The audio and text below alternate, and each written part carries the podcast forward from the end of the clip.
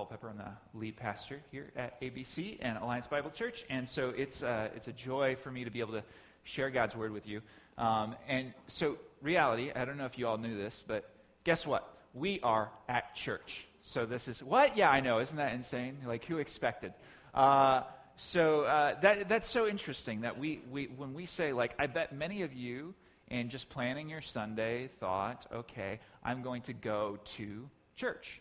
And then when you get here, you go, okay, now I am at church. And so I want to like I want to ask the question, what exactly might we mean when we talk about this idea of church? Like that word is is a weird word that like okay, and somehow like and now we talk about my church is going to go so, so like our church goes to the public schools in our area and does crossroads ministry right that's something that our church does and yet then at the same time we say and now we're going to go to the church, like the building. And like when nobody else is here and I have to tell my wife, like I have something to do, I say, I, I, have to go to the church to go get that thing that I need, right? So, so like sometimes we talk about churches like a place, right? It's like a building in our heads, and we use that word to describe church. And that, uh, I mean, I think we do that maybe because this is the place that we gather, because this is kind of the place that you know, we as a body uh, uh, like have ownership over this building, right? That that might be it. I don't know. But then some other people, like you might uh, picture in your mind church churches like a block of time. So it is a, a slot in your schedule. Uh, so now, like, so when it's on Saturday, you you're thinking Sunday morning. I have church at this particular time in the morning, right? Uh, and then for other people, interestingly enough, church is an experience. So when, when they understand church, primarily the first thing that they think of is, is some sort of experience. So like uh, I, th- I see this most on um, on singing shows where people are, are getting judged for their singing, and uh, somebody does a particularly good rendition of a song, and it's a completely like secular song, doesn't matter, but somebody does just really really powerful and moving song, and one of the judges will say, "Oh, you took me to church." That's something that they'll say, right? So churches for that person, they're identifying church with an experience, right? So, uh, so that's interesting uh, because church seems to be used in so many different ways. And I think over time, our language in relation to this word has been distorted a little bit. And so, um, so I want to I want to sort of redefine for us what church is and make sure that, like, you know, I use it in a bunch of different ways. I'm sure uh, a lot of you use the word in a bunch of different ways too. But, but first and foremost, I think what we need to understand is that church is a people church is a people. So, so why is that important? Why do I care so much about that? Well, the New Testament is uh, the bulk of the New, New Testament is all about something called the church.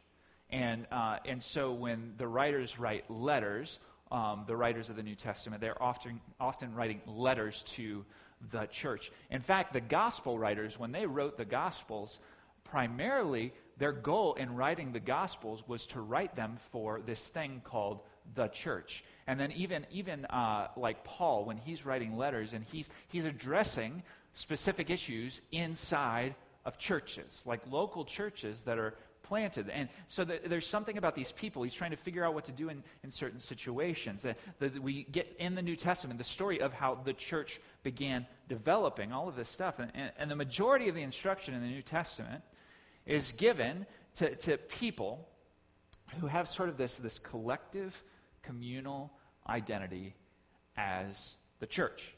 So, uh, so communal identity, I just want to talk about this idea for a second. Communal identity is actually one crucial aspect of our identity structure as human beings. Like we understanding ourselves as a part of a community, as a part of a group of people, right? So, so we want to know innately, like when, whenever we even walk into a place that we're not familiar with, one of the very first things that we're trying to figure out is hey, who are my people?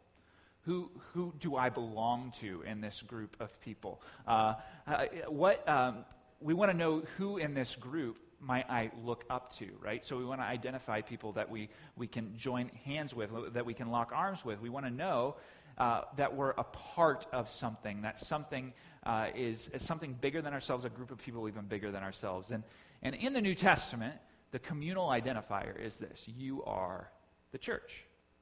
So then Peter, he's writing to this audience of his, uh, and this audience, he, uh, he's, he, what he's going to do for them is he's going to hone in on this idea of communal identity. He wants them to be grounded in what their communal identity is. And so, just a reminder about who his audience is, I want to kind of refresh us a little bit. His audience had lost every single sense of communal identity because they, had, they were exiles. They, they had been exiled out of their homes. So the people that he was writing, out, writing to, they were all located in Rome. And then uh, Rome does something, we're not exactly sure what it is, but it, basically sends all of the Christians, not all of the Christians, but a, but a bunch of Christians out of Rome get dispersed in all of these different countries throughout what is now modern day Turkey.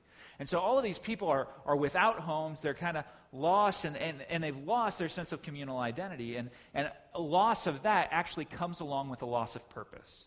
Like, as you start to lose your people, as you start to misunderstand who your people are, or, or even think that you don't have a people, you start to lose your purpose.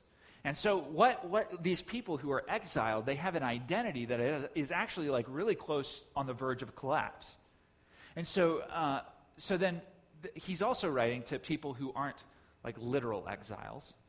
Uh, he used this, this term exiles as, as a metaphor to describe kind of who we are because, because we already acknowledge that as much as we might be residents in America and, and residents of Bartlett and we might have homes in our neighborhood, that, that we recognize that those places are not our permanent homes um, and that our communal identity is not any one of those by itself, but our ultimate identity is in Jesus and with Jesus' people, right? So he's writing to these people who uh, live as exiles, as literal exiles, but he's also writing to people who aren't necessarily necessarily literal exiles, but they still they, they, they recognize they have a future home in heaven, and that means something for right now.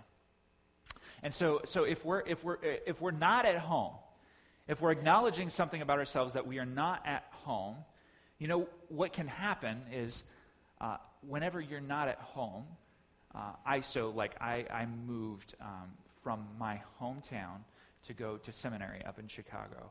And that was a really challenging experience for me because when I was not at home, it was really easy to try to find a different group to identify with because I had a, a, certain identity when I was at home.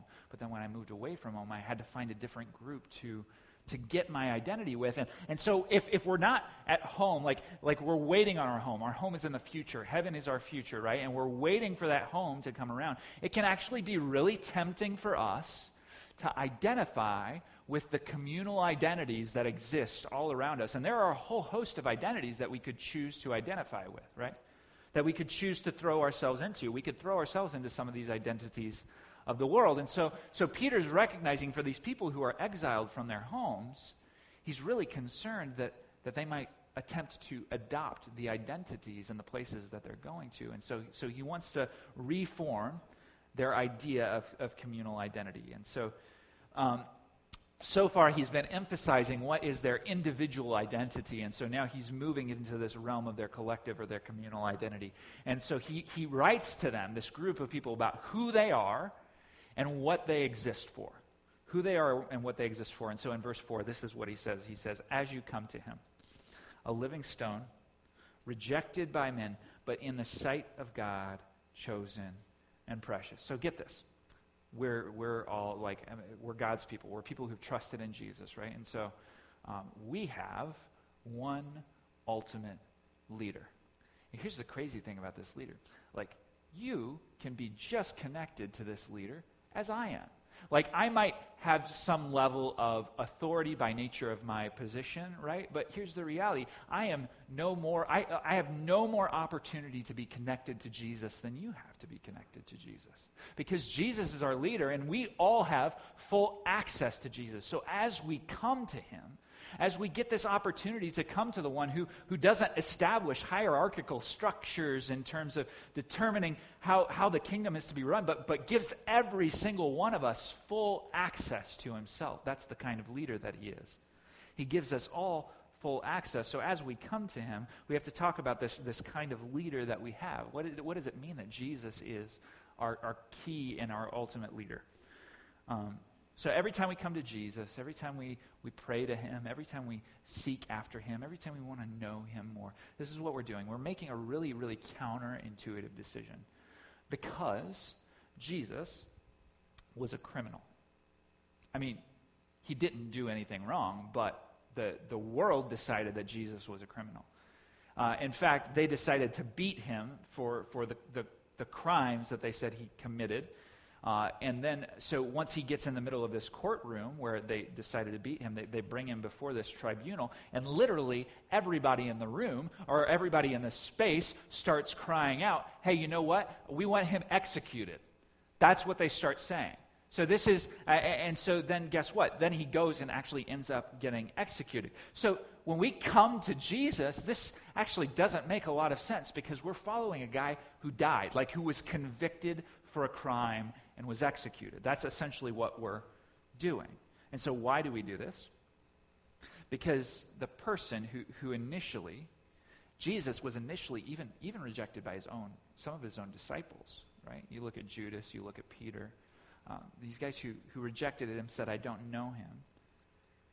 The reason we come to this Jesus, who is considered to be a criminal, is because in the eyes of the Father, he is chosen and precious. So uh, when Jesus gets baptized, um, there at his baptism at the very beginning of his ministry, the, the voice of the Father actually calls out from heaven and says, This is my beloved Son, in whom I am well pleased. Like the thing on which we bank it is, is that God has, the Father has identified that Jesus is the one we are to follow. He is the new leader. And, and when, uh, when, when God says, hey, this is my beloved son, that's messianic language. He's talking about the one who was promised, the new leader of, of God's kingdom. That's who he is. This is my beloved son. He's the one that you should be following. And so, so God proved this to us. God proved to us that this guy who would end up being tried before a court and, and the whole crowd would cry out to have him executed, God proved to us that he was the one who was chosen by not leaving him in the ground, but by actually raising him from the dead. God showed us that Jesus is, in fact, the one who has all authority, the one who is the ultimate leader. And so, forever, what we do is we follow this guy who was, who was simultaneously rejected, rejected by the world, right? But then was chosen by God. And that actually, the fact that that's who we follow, means something for us collectively. So, um, so then Peter goes on in verse 5, and this is what he says. He says, You yourselves, like living stones, are being built up as a spiritual house to be a holy priesthood, to offer spiritual sacrifices acceptable to God through Jesus Christ. So, this is what Peter's doing. Peter is a Jew, and Peter is using Jewish imagery to communicate kind of the things that, that happen when we come to Jesus. So, so it says that we get built up into a spiritual house. Spiritual house, like in Peter's mind, when he writes those words, he's thinking of the temple. He's thinking of the temple in the Old Testament, like this place where people came to meet with God. Actually, the temple is the place where God's presence resides. So, what he's saying is, you're being built up. As you come to Jesus, you're being built up into this place where God's presence resides. And then he says, a priesthood. He says, uh, priests, what they were, the priesthood, they were the leaders and the teachers of what it means to worship God rightly. That's what, that's what the priests did. And he says, all of you, you're all priests together. And then uh, you offer spiritual sacrifices. Spiritual sacrifices are so not only do you teach right worship, but you actually practice right worship. You, you display the activities of right worship. So, so that's, let's talk about this imagery and then what this imagery actually means for us. So, so Peter calls, uh, calls us a spiritual house. So when it says God's presence, when I'm talking about God's presence, like the, the, the, the, temple is the place where God's presence resides, we have to clarify something because uh, one of the characteristics of God, one of the ways that we describe God, is God is omnipresent or all present. God is present everywhere at once. So how is it that God is present in one specific place if he's present everywhere at once? And that's a, that's a fair question. And, and what uh, what seems to be the case as we read the Bible is that while God is present everywhere at once, there are particular places that God designates where he can be discovered and known. Like, so, so God is absolutely everywhere present at once. He is with all creation everywhere all at the same time. But there are specific places, uh, and we see this throughout the Old Testament, there are specific places where he can be discovered and known. In the temple, the tabernacle was actually one of those places that, that he had designated. I can be discovered and known here. And so, so this, is what, this is what Peter is now saying. He's now saying, hey, God has actually chosen you, you people, you Christians, church. He has chosen you to become the place where now in the world, where you exist in the world, God can now be discovered and known here in the midst of you. That's what he's saying. So, uh, so imagine you're in exile. Imagine you, you have been literally kicked out of your home and, and sh- taken off to some other country. You've been displaced from your home. What kind of encouragement would this be? that, that now, wherever you are, because the Holy Spirit is in you, there's a place where God can be discovered and known. You, with the, your four or five, or maybe it's ten Christians in your town, there in the midst of you is a place where God can be discovered and known. So just because you have been exiled, because you've been kicked out of your home, doesn't mean you've lost your identity. But God Himself, the living God, the God of the universe, the God who made everything, can actually be discovered in your midst. So this has, this is a, has a few implications for us. The first implication is that when we gather together, when we get together on Sunday morning, something amazing is happening. That we actually believe that when people come in amongst us, that they can actually discover and know God. That, that they understand something about who God is when, when they come into our midst. But, but what that also means is that, like, when, when you gather in homes, uh, in your small groups, certain nights that, that we assume that, like in those places, that, that's where God can be discovered and known.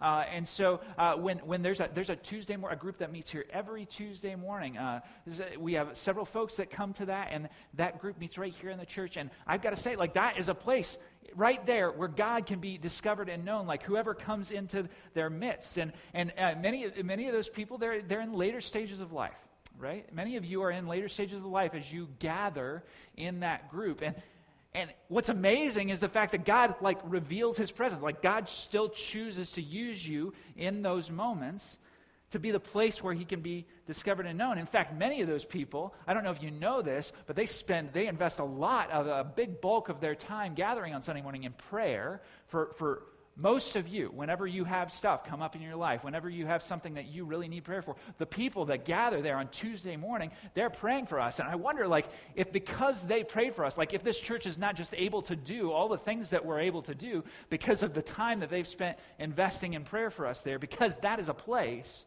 where God can be discovered and known. I look at that prayer board and I see, I don't know. So they have this prayer board. It's a, it's a green board, and they have uh, two columns. One is requests, and the other one is answered.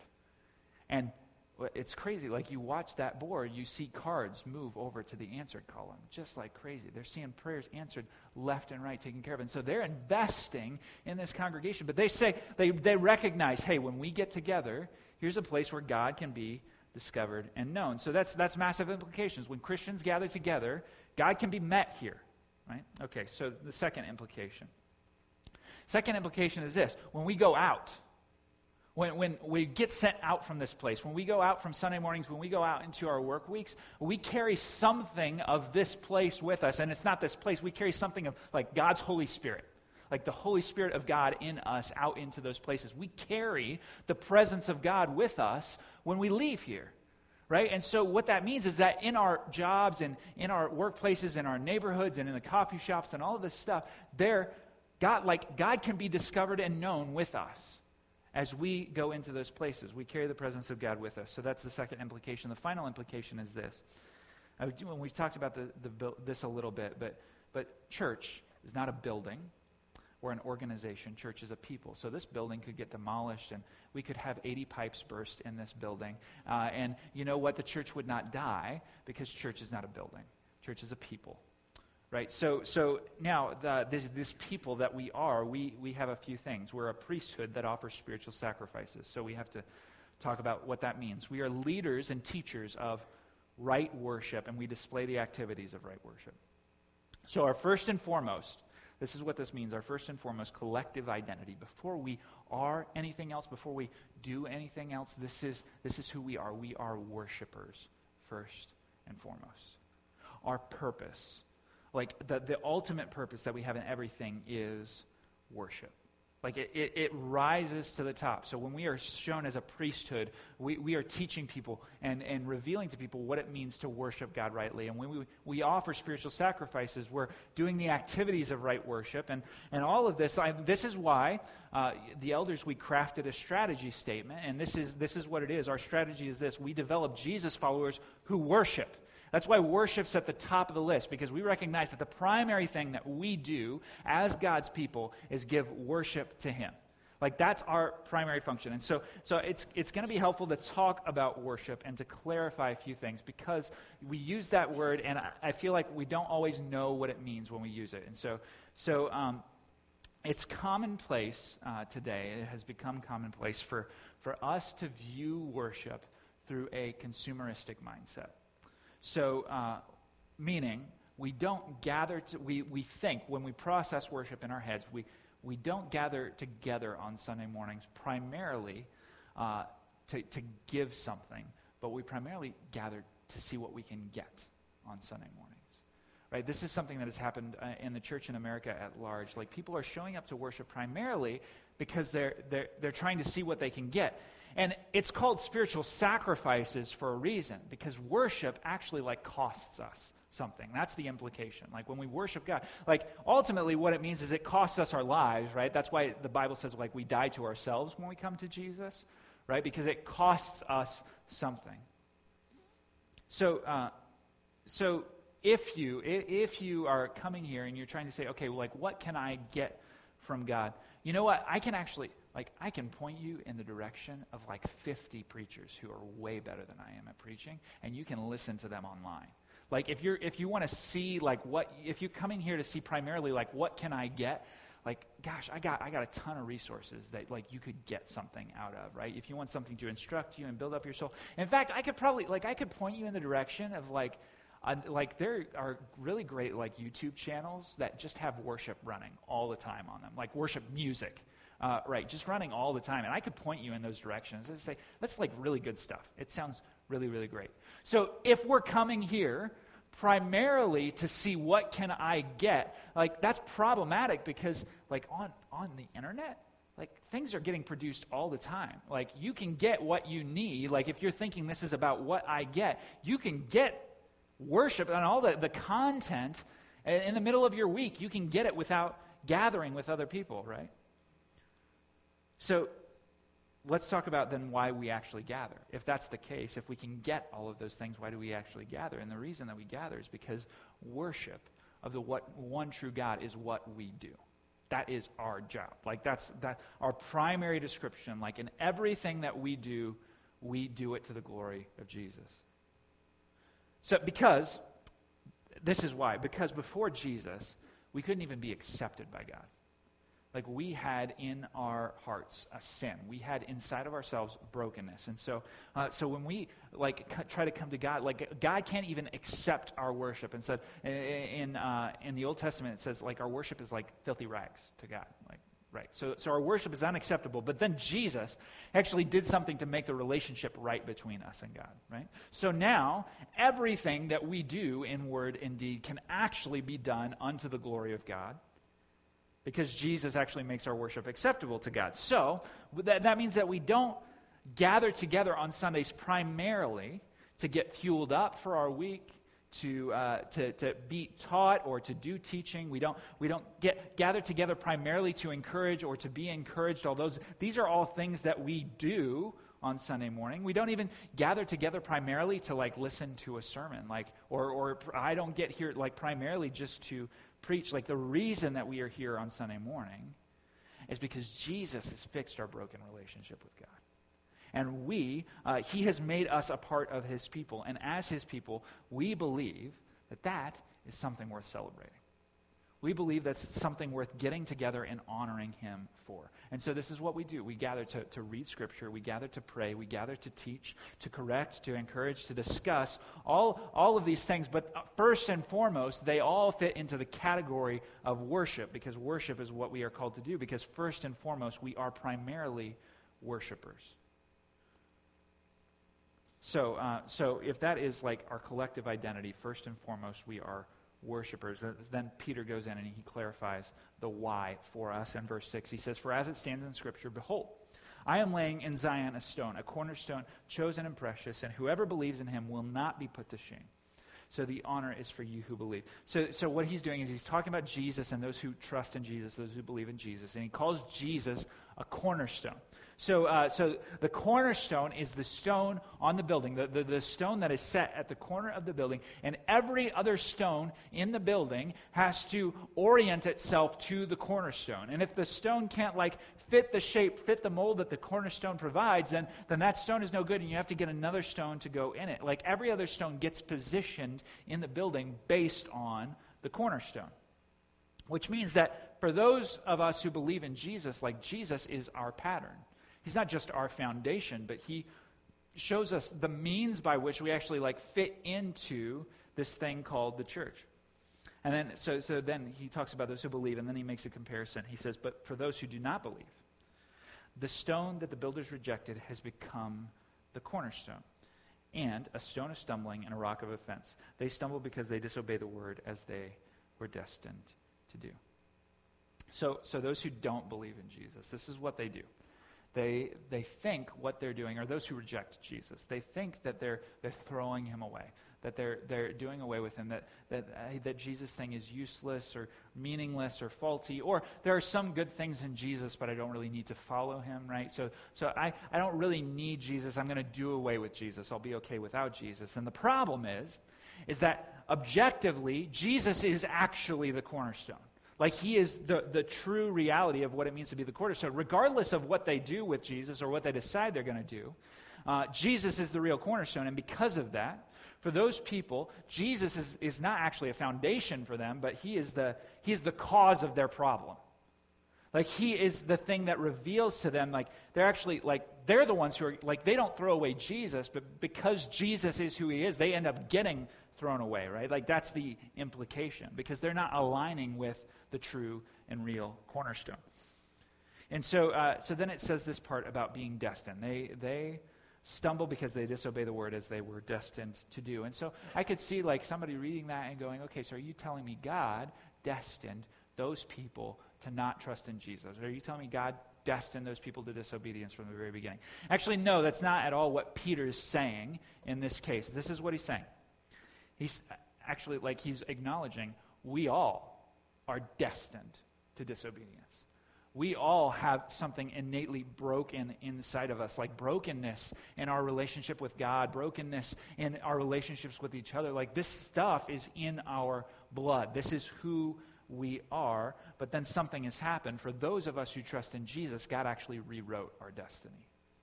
Like God gave us a different destiny right? So we all were destined, but, but God did something to change this reality. And so, you know what? This is why we worship.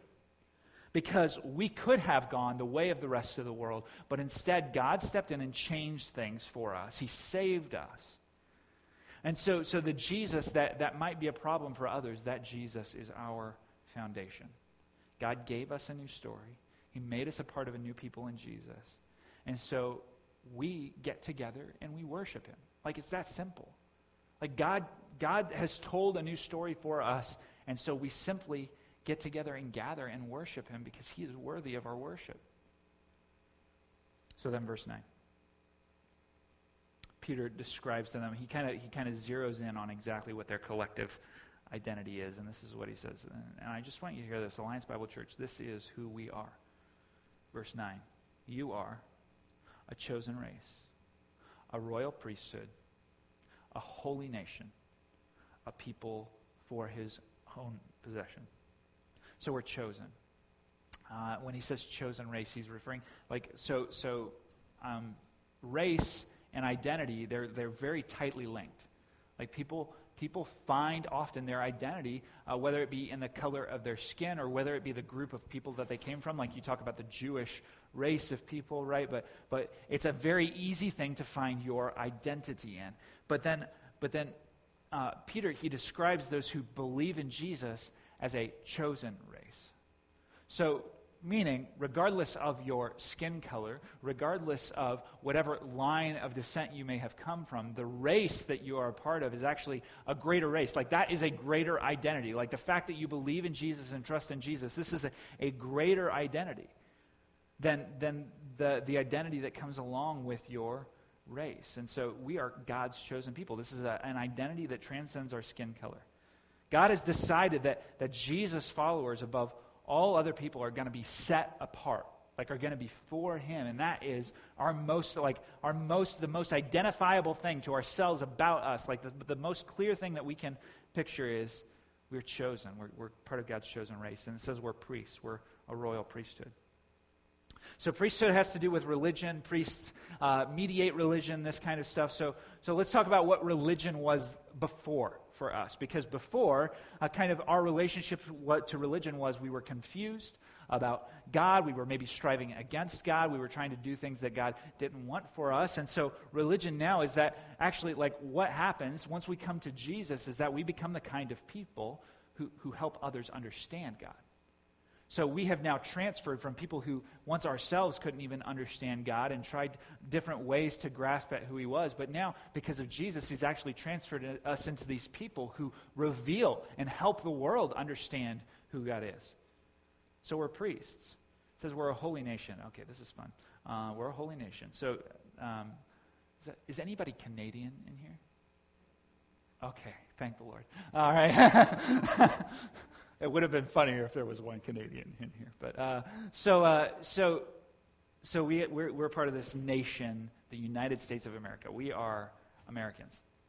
Uh, and there are, actually, there are a whole host of identities that could come along with what it means to be an American. Like, people might identify that differently. But, but I think, like, generally, some of the things that come along with identifying as an American, we see ourselves as the, as the strongest as better than everybody else in the world, right? We are, I mean, we've considered ourselves at times to be the hope of the world. Uh, we are like, we, we have to be the police for the world. We have to make sure that everybody's kind of falling in line with the things that they're doing. America sees itself as like this shining light on the hill for the rest of the world. But, but as a holy nation, like there, we, we acknowledge that there are some things that it means to be Americans that are actually like against what Christ wants for us. Right? So, so as a holy nation, like we're Christians before we are Americans. When, when uh, Peter's calling us a holy nation, he's saying, You are Christians before you're Americans. So, so there are some things about our, our American identity that we can be proud of, like freedom of religion. I am proud to be in a country that gives us, uh, gives people the freedom to worship, right? To worship kind of however they desire. So I'm, I'm absolutely proud to be an American in that aspect. But, but some aspects of being an American, uh, particularly today, they're, they're in conflict with Christ. Which means that there are some aspects of being an American that, that we're actually going to have to die to in order to live as Christians, right? So, so when uh, being an American means my own personal autonomy and independence, right? And we even celebrate Independence Day, right? So when, when being an American means my own personal autonomy and independence, uh, th- that's kind of uh, opposed to the fact that what we do in, in Jesus' kingdom is like we're completely dependent on Jesus. Right? So it's not about independence. Like our new identity is actually about complete dependence on one who is greater than we are. Uh, so, when being an American means, in some cases, and not for everybody, but in some cases, identifying being an American means freedom to the extent that we, we celebrate the death of the unborn. And, and, and then what happens is that um, it, it, Christians are called to plead the cause of the oppressed, right? So, when we see that happening, uh, we can't just go along with that because we're called to plead the cause of the oppressed, right? So that, that's our, our Christian identity is in conflict with our American identity. When, uh, so sometimes being an American means, you know, like taking mine, like taking what belongs to me, taking what's mine to get ahead, right? And so uh, we're kind of told a different story as Christians. We're told to love your neighbor as yourself, right? Like these are the things that we're told. So, So our Christian, like that we're part of a holy nation.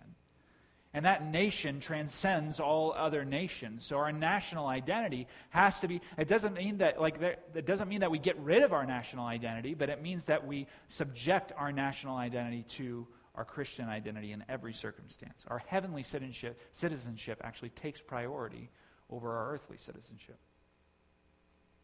I say, okay, so that's a, we're a holy nation. And then the last one is we are people for God's own possession. We belong to God. So we used, so we used to think that, hey, we belong to ourselves, but now Peter identifies that actually, no, now, like, God owns you. God has you. God is protecting you. He has his hands on you. And so, so he uses all of these things to kind of describe who we are, that we're, that we're chosen, that we help the, the world understand who he is. And the, the reason for all of that, he's like, okay, collectively, this is who you are.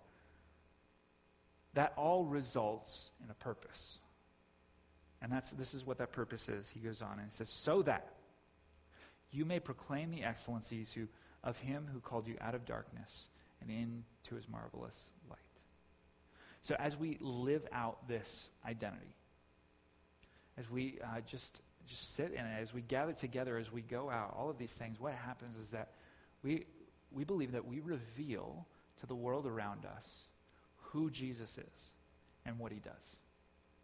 Like as we as we worship Jesus, as we gather together and we sing our songs and we um, we we hear Scripture and we listen to teaching and we seek to be corrected and then we go out from this place and we try to live those things out and then we gather back together again and then we go back out. Like as as we live in this rhythm, we believe that what happens is in our neighborhood and in our town, like people look in on us and they see something about who Jesus is. Right? Like we have the opportunity in simply living as Jesus called us to live for people to get to know and understand God. So God chose like some Christians who live in Bartlett and the surrounding area, like God chose to like get them together in this place in the middle of this town so that we could we could have our outpost, this little plot in our city that we could love people well, that we could love each other well and go. And, and, as, we, as we go out and we worship and we love and eh, we do all of these things, we believe that what happens is that we, we show our citizenship of a different kind of place. And as people see that citizenship, we help the, un, the world understand who Jesus is as we live this out. So, so this, is, this is the whole point this morning. The, the point is this, is God chose us to make Jesus known. Like collectively, this is what we exist for. This is why we're here. This is what God has done. Like God chose us, He has selected us, He's made us a part of His special people. And it's this special people, wherever they sit in their different outposts, whether it's here or down the road an hour or uh, across the world, if it's in the middle of Syria where Christians are getting persecuted, like wherever these outposts of the kingdom exist, these local churches, whatever it might be, they all exist in those places to make Jesus known. And God chose us, chose us as Christians to gather together, to be in places, to work together to make Jesus known.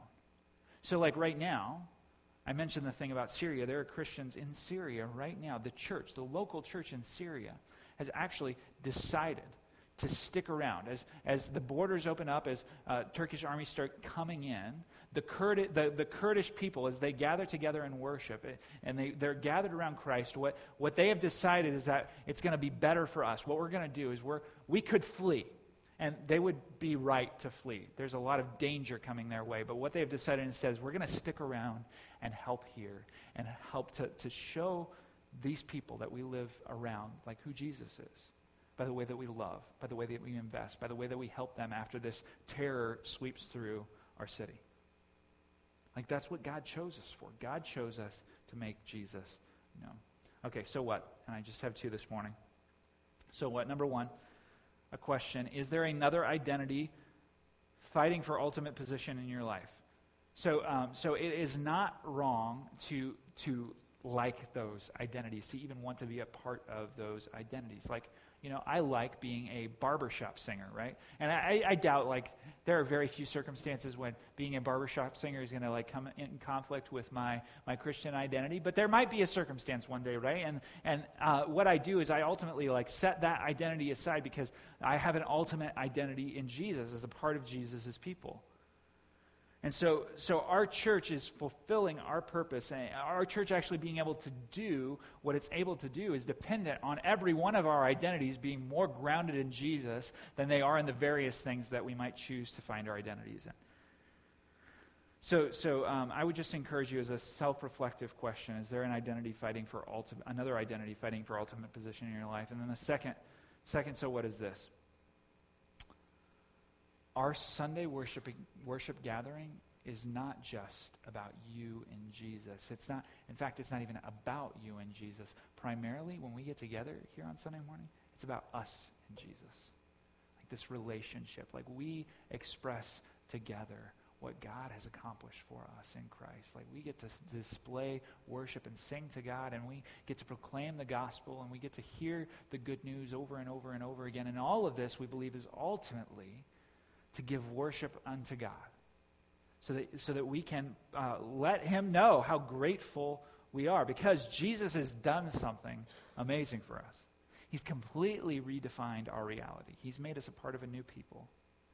And, and so we do what we do here on Sundays as an offering, an expression of our gratefulness to Him. Whether or not we feel it, whether or not we experience it, whether or not I'm going to finish preaching this sermon and you're going to have gotten nothing out of it, we still do it because we give worship to Jesus, because it's worship, because that's what he calls us to do, because what he has accomplished for us is so utterly uh, life defining, life changing for us. Like we once had a certain destiny, but he has now redefined our destiny. And so we gather together not because of what we get out of it, but because us together, this group of people, we exist to worship Jesus. That's what we're here for. Would you pray with me, please? Lord Jesus, as we um, as we even just close the service this morning, uh, I just ask that you would well up in, inside each and every one of us uh, gratefulness for what it is that you have accomplished for us. Lord, it's so easy for us to to come expecting something for ourselves. And Lord, you are such a generous God that, that when we come to you, you, you happen to give us good things, right?